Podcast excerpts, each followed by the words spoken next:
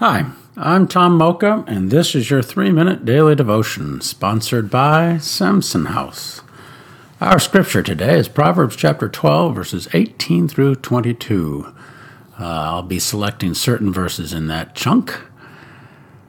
Truthful lips endure forever, but a lying tongue lasts only a moment. Deceit is in the hearts of those who plot evil, but those who promote peace have joy. The Lord detests lying lips, but he delights in people who are trustworthy. Let's ponder that. God can't stand lying. Literally, he won't stand for it. There is so much that can be said about this subject, but rather than discuss how lying hurts others and ourselves, we've already covered that, I'm going to share the perspective of the liar it puts lying in a different context. A dear friend of mine penned the following as part of his recovery I lie to cover up my shame and guilt. Out of fear of the return of pain and discomfort from conflict I knew as a child.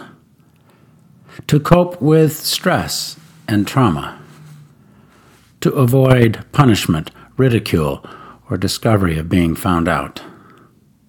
To overcome low self esteem when not measuring up to others' expectations. Because I believe that if I tell you the truth, it will only make things worse. That you will not forgive me because you will find out how bad a person I really am. Because I'm not always sure what I think or feel, so I just make stuff up. To maintain the image of what I think others have of me, while avoiding the image I have of myself. Out of fear of real and imagined loss. Because I believe that if I put a positive face on it, it will go away, blow over because it's a habit.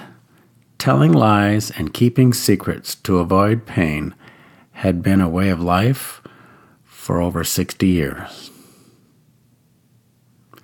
Let's pray about that. Now would be a good time to be honest, particularly with ourselves. If this devotion resonates deep within you, don't brush it off Tell the Lord and tell a confidant you need to share some deep stuff. Thanks for listening and have a great day.